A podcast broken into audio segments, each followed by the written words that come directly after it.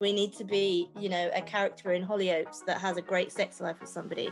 Or we need to be just everywhere. We need to be on a on a real life program that's nothing to do with our disability, that's to do with something else.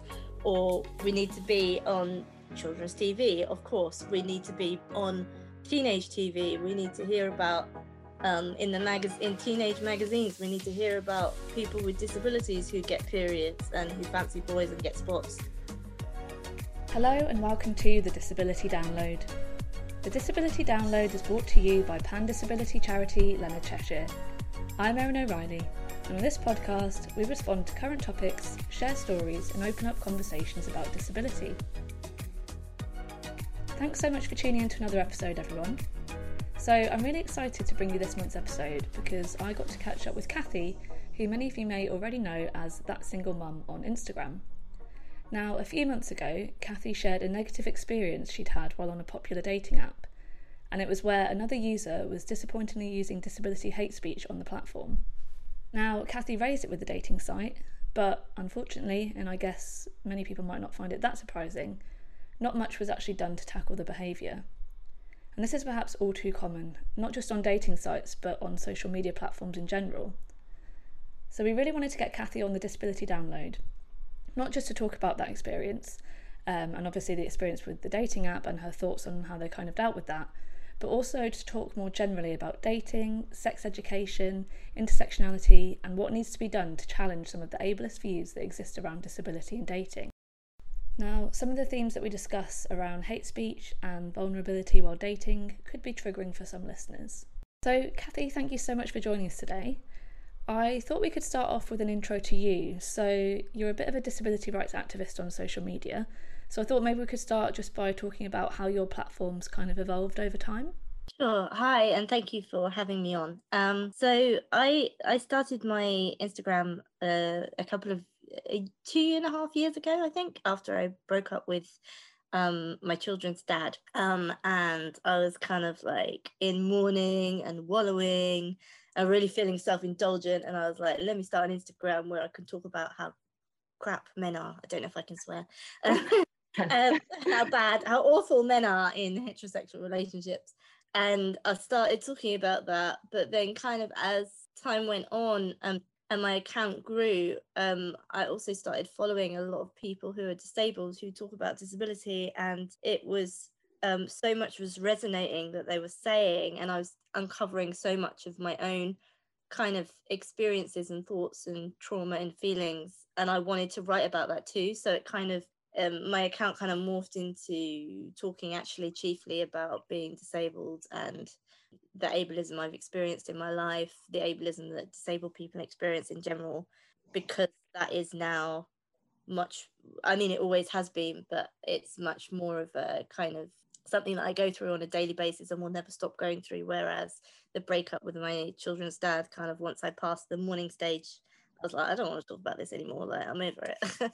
so yeah, and I'm not, I don't, um, I know you said when you introduced me that um, I'm an activist. I wouldn't say that. I would say that um, I'm a writer and I share my experiences um, in the hope that people might take something away from it and or and perhaps more importantly disabled people might feel a bit seen in the way that I felt seen when I started the account and started following all those people. And do you feel like kind of in sort of the last two years that community has really grown as well where more and more people are actually sharing their experiences and, and having those conversations. Definitely. I think that there is so much um, to be learned in social media. I think that um, people kind of bash it and say that, you know, go read a book, it's much more educational or it's much more factual. And that might be true in a lot of cases because we are only sharing opinions on social media. We don't have to fact check, we don't have to check for libel or whatever. Um, but we're by saying that we're kind of undermining the accessibility of social media particularly for people with a lot of disabilities that might find it more difficult to um, just pick up a book or you know or to read something that's more academic um, in in the way that it's written. I think that social media is a great tool for kind of i don't know like sharing everyone's diaries. It's like i find it a bit like a diary um, the people I follow use it as a bit like a diary as well. It's a bit like, oh wow, okay, that's really insightful into your life, not necessarily the life of all disabled people, or not necessarily the life of all whatever intersection I'm following, but but yeah, it's just really insightful, and I've learned so much from um, from it. Yeah, and I think it's you know sharing those personal experiences that that get people to listen. Like you can have the facts and the stats, but actually when people are talking about what they've actually experienced that's the kind of thing right that's what touches people right? It's what it, it moves them in one way or another. It moves them even if it moves them to think oh you know it, it it's much more um the personalization of it um resonates a lot more i think.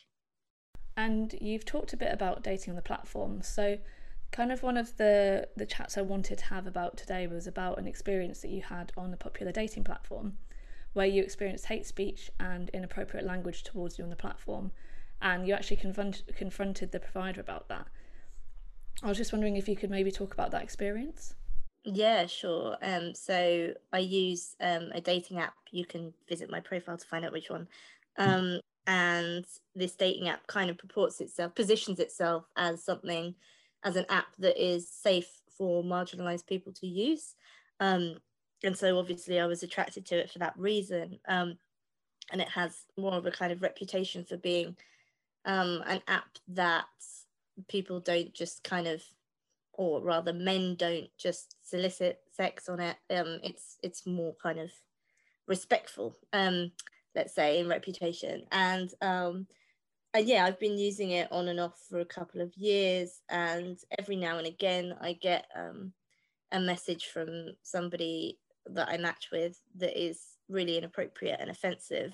And I received one um, a couple of months ago, um, which is the one you're talking about, and um, it was the most offensive one I've ever received on there. And when I shared that on my Instagram profile, um, you know, a lot of people that resonated. It touched a lot of people, and um and then i thought yeah actually now i've got this instagram profile i can i can reach out to um the app because they're more likely to listen um because brands don't really tend to they tend to listen a bit more if if you can influence a lot of people's minds and views on their on their products um so um they um I, we started speaking over um Instagram DM myself and the brand, um, and I was really unhappy with their kind of the way they um, their tone of voice in their DMs was very patronizing. Um, they seemed to kind of undermine my experience quite a lot, um, and eventually I managed to move the conversation to email. Although I didn't know the person's email address, which felt really sneaky, like they had a way of replying without revealing their full name or email address which felt like they would just like undermine me again and my experience and um you know they the whole ex- the whole experience of talking to them didn't feel like they were on my side or that they wanted to change anything. It just felt like they wanted to keep me quiet.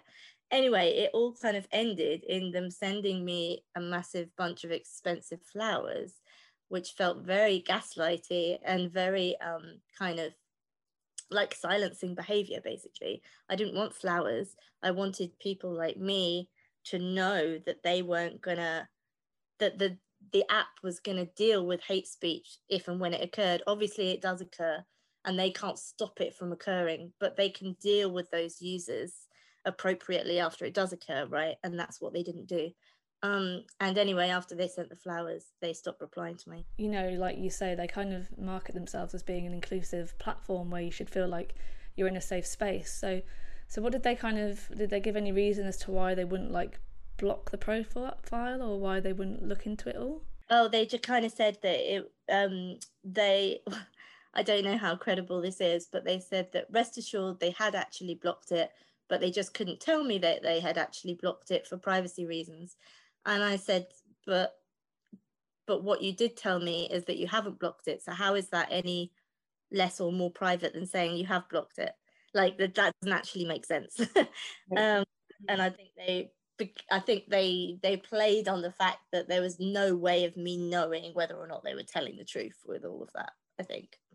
So they definitely weren't practicing what they were preaching in terms of. What they're yeah, definitely and when I shared the whole experience, because I've got a highlight on it in my Instagram profile, when I sh- started sharing it, a lot of um, my followers came to me and were like, "Hey, I've had a similar experience on this app where they're not necessarily disabled, but they are part of a marginalized group, and you know, um, a person had um, behaved really inappropriately or offensively, um, and it hadn't been dealt with by the app. And whenever they'd contacted the makers of the app, they hadn't received a reply, which again highlights the kind of ickiness of the fact that they only replied to somebody with a profile or a certain following rather than somebody who um, doesn't have that power of influence. Yeah, so it seems like they don't really take, you know, every individual situation seriously. Yeah, even though they are just of the same severity, they, you know,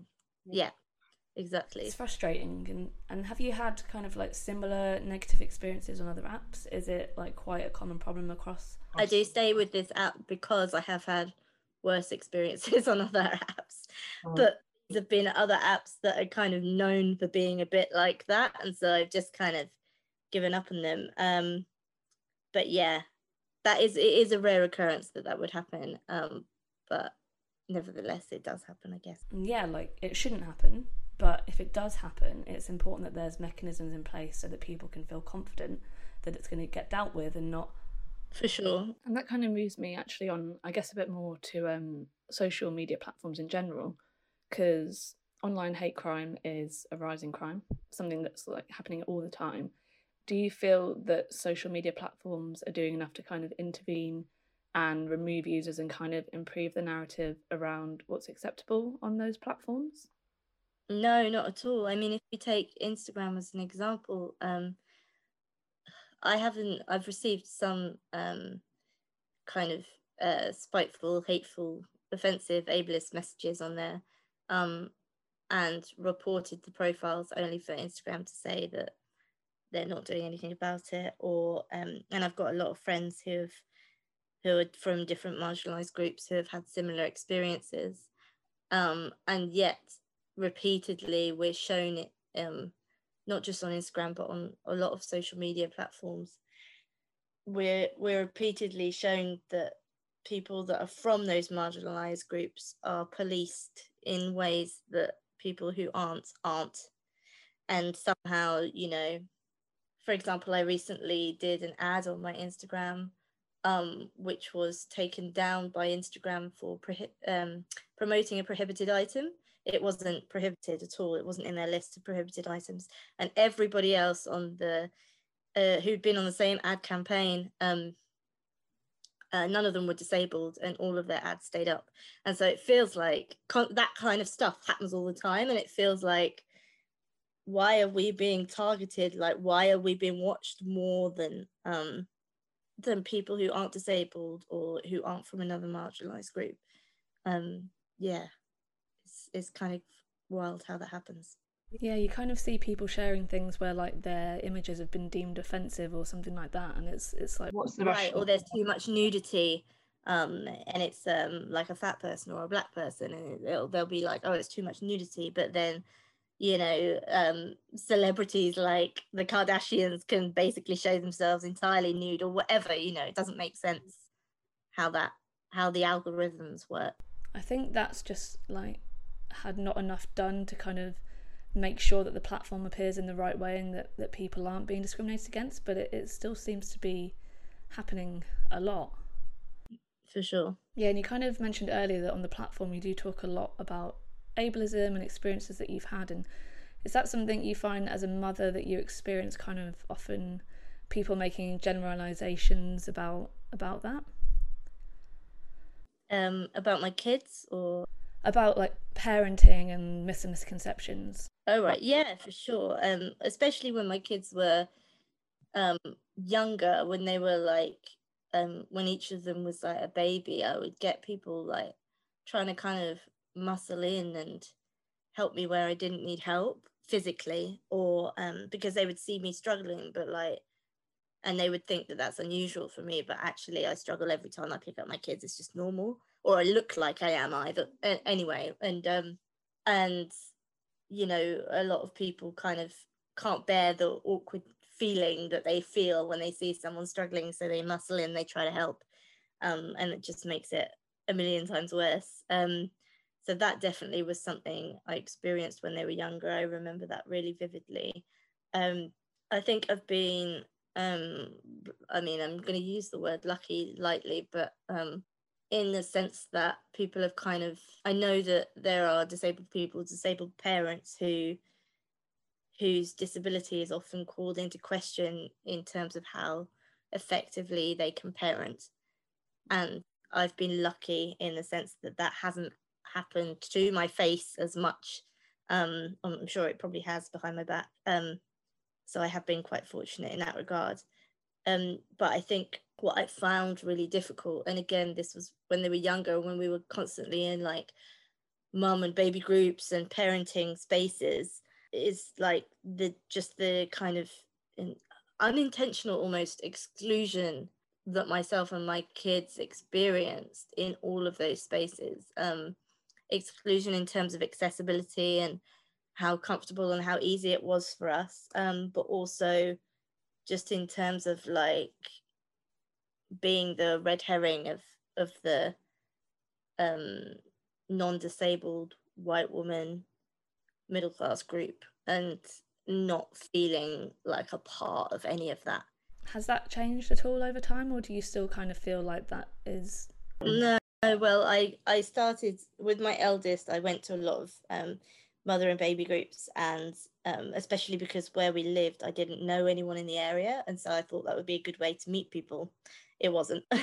um, but then with my second, um, I kind of purposely stayed away from them because I recognized how bad they were for my own mental health. And I just thought that for me and the baby, it would be better for us to just kind of do our own thing and meet up with my friends that I could trust myself being around and not not come away from the situation feeling harmed. Um, and that just worked out so much better for us. Um, I don't think anything's changed over that time, but it hasn't been that much time anyway.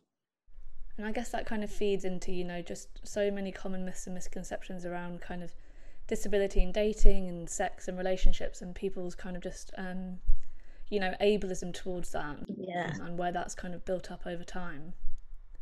Have you found that kind of dealing with stigma and misunderstanding around disability in dating and and mis and misconceptions around that that's something you've kind of had to encounter when you've been dating and when you're on these platforms and people kind of yeah i think um i think even i think it's really difficult for um non-disabled people to see disabled people in in motherhood spaces and in dating spaces because they don't t- tend to recognize us as fully human.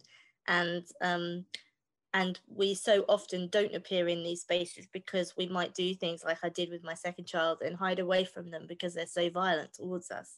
And so and so then that's a kind of catch 22 because if we don't appear in them then it's not normalized.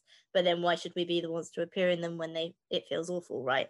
And so but when it comes to dating it's similar. It's like i have a i know a lot of disabled people who just genuinely don't put themselves out there and um I'm not going to speak for all disabled people. Obviously, it's it's different for everyone, but but the you know, and I've had periods in my life where I haven't put myself out there either because again, it's you can be met with such um, dehumanization that it just drains the life out of you. Um, and in dating, I'm so often seen, I think, mainly because of my size, um, as something for men to fetishize over. Um, and you know that's dehumanizing on a whole other level. Um and so putting myself out there into the dating world i'm constantly subjecting myself to that. And then it's like even with the men that don't necessarily fetishize me because i get so much of it you you become kind of paranoid that everyone just is is thinking of you in the same way. And so it's quite hard for me to feel comfortable with a man um, and genuinely like he wants to know me for me because that's such a rare occurrence. So it must it must make it quite a challenge challenging experience in that sense and obviously dating is difficult anyway especially with like the online nature of things so kind of adding to that it's you know it's a challenge um what do you think you know more people can do to kind of help break down those barriers? Obviously, I think you know dating programs could do a lot more to be more inclusive. I think there's a lot of work to be done in that space, and you know, like on social media, things are getting talked about more, and I think having those open conversations is important. But is there anything else you think needs to be done so that those barriers can kind of come down a bit? Yeah, I mean, at the moment, I feel like with dating programs, I feel like because, and I'm going to speak specifically to dwarfism here because I, I recognize it is so, so different across the disabled spectrum. But because people with dwarfism are seen, especially women with dwarfism, are fetishized so much, because we are dehumanized so much in dating, if we are plonked onto a dating program, no matter how inclusive they try to be, that will still be the outcome because that is how the world currently sees us. And so, what needs to happen is we need to be appearing in more subtle kind of romantic situations or dating situations or sex situations where it's just like we it's just more normal to see us yeah. we you know we need to be you know a character in hollyoaks that has a great sex life with somebody or we need to be you know or we need to be just everywhere. We need to be on a on a real life program that's nothing to do with our disability that's to do with something else. Or we need to be on children's tv of course. We need to be on teenage tv we need to hear about um, in the magaz- in teenage magazines. We need to hear about people with disabilities who get periods and who fancy boys and get spots you know these all need to be so normalized in for in order for people to grow into um, seeing us on a on a dating program and not think that's out of place. Yeah, definitely. I think there is starting to be a lot more like disabled actors and actresses in programs, but it still feels like it's something to be like celebrated. It's like, oh, like this, like this, this person's disabled, and right. It's still a novelty. Where actually, it should just be almost like no one even notices. If you know what I mean, it's just part. Of, yeah, it should just be it. part of it. And there have been some brilliant examples where it's been, you know, it has they've tried their best to kind of present it in that way. Um, and we just we just need more and more of it. Um, but particularly, I'm gonna um, add in here, we need to see more disabled people of color as well because it's so often white people yeah. um, and just the disability movement and um, like anti-ableism talk and stuff like that it's we just see white people everywhere and that's not that's not representative of our community yeah. um, and the same for cisgender people we, we just see and it's and again it's flattening the disabled experience because that's just not what everybody experiences and you come away thinking and i'm i'm you know i had years of working for um as a journalist for a disability magazine um, and I can count the number of um, black or brown people I interviewed on one hand yeah. compared to white people. And even I kind of had that, you know, I'm ashamed to say, I had that inner kind of um, perspective of like, oh, okay, we're disabled people and black people and brown people are black people and brown people, but they're not part of that group. Like it's all separate. Yeah. But that's just not true. yeah. It's just true um, and to see people in their full humanity you have to see people it's really important to see people that um, meet many intersections in life because until like until they're liberated nobody can be liberated and recognizing that intersectionality is so important and you know for people to understand that in terms of like marginalized groups and how that works across different groups it, it's really important to have those conversations and awareness um, and going back to what you said about how you want to see this in magazines and books, and it, you know, it just become a part of everything.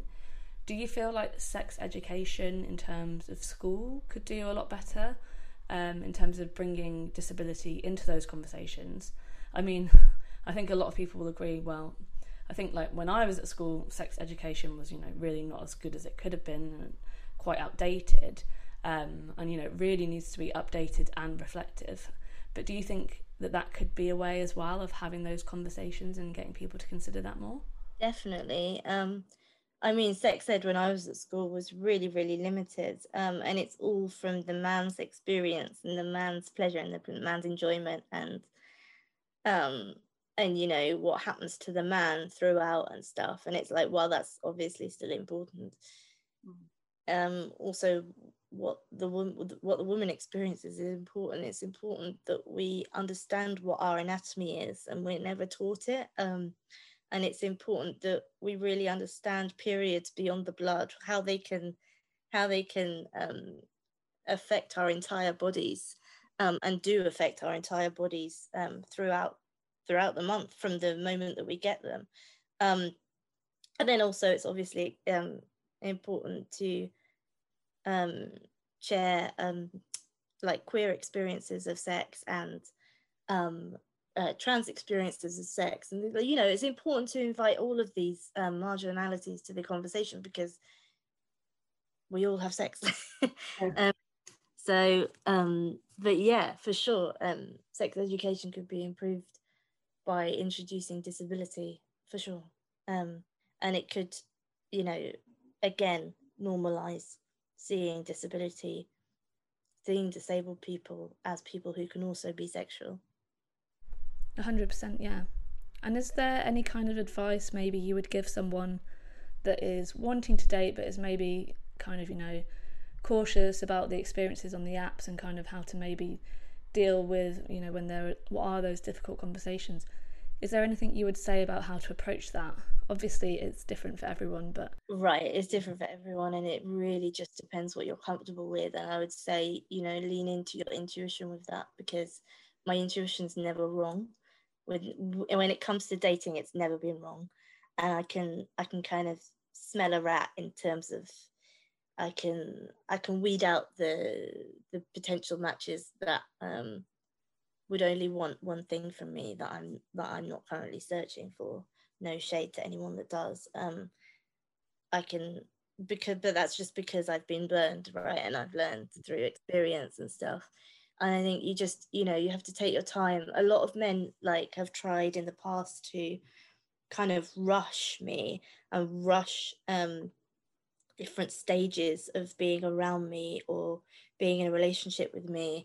Um and i've kind of at certain points i've gone along with it. At certain points i've said no but don't ever be afraid to say no because if you're not ready um in any way i feel like non-disabled people particularly like really underestimate how vulnerable disabled people have to be to show them to expose themselves on, on any scale emotionally physically um, to to a non-disabled person because we're so aware of of how hurt we could be in that in that experience and how we could be rejected and how painful that could be. And so you know and i've i've met i've met people who have said you know come on why are you being so shy or why are you so closed off? And i'm like well i just need a bit of time. Like it's different for me than it is for you. You need to appreciate that. And sometimes they go off in a half and sometimes they they get it and they say okay then. But would you really want to be with someone that goes on in, off in a half anyway? Like it's good to weed them out that way. Yeah. out and just be honest. Um yeah figure it out early on, then you don't have to waste your time with them. Exactly. And it's interesting what you were saying about the the vulnerability as well. So obviously in the past few months there's been lots of conversations online about women's safety and you know texting when you get home and you know those conversations that we've been having and i think that's another important thing that ties into um, what you're saying about intersectionality as well and the vulnerability of disabled women in particular is that something that you've kind of been thinking about in relation to kind of recent events as well? No, I think I've been. I don't know if I've been extremely lucky. Oh, yeah, I have been extremely lucky in terms of my safety when dating. I've never. Um, I've had a lot of dating experience, and I've never felt um, at threat or vulnerable in that in a in a danger sense. Um, um, and I think you know, yeah, that's not the experience for everyone, and I've just been very lucky in that regard. Um, but I do think, again, it's like there's an extra layer of vulnerability for disabled people, especially physically disabled people, in terms of you know inviting someone home with you or inviting someone to have sex with you because if you are more easily dominated than somebody who is non-disabled or doesn't have the same impairment as you you know that's a that's a thing that's scary because if you want to say no at some point you want to feel like okay yeah I, I know i can say no and they will respect it. You don't want to feel like oh i might say no and they might just go ahead anyway. Um so yeah um i definitely think that that's an added layer in terms of inviting someone to bed with you yeah, and I think those are perhaps conversations that need to be part of sex education and discussions around consent as well. Right. Right, definitely. Definitely. And just like, yeah, just making people more aware of like normalizing the access needs of disabled people, but also making space for their vulnerability.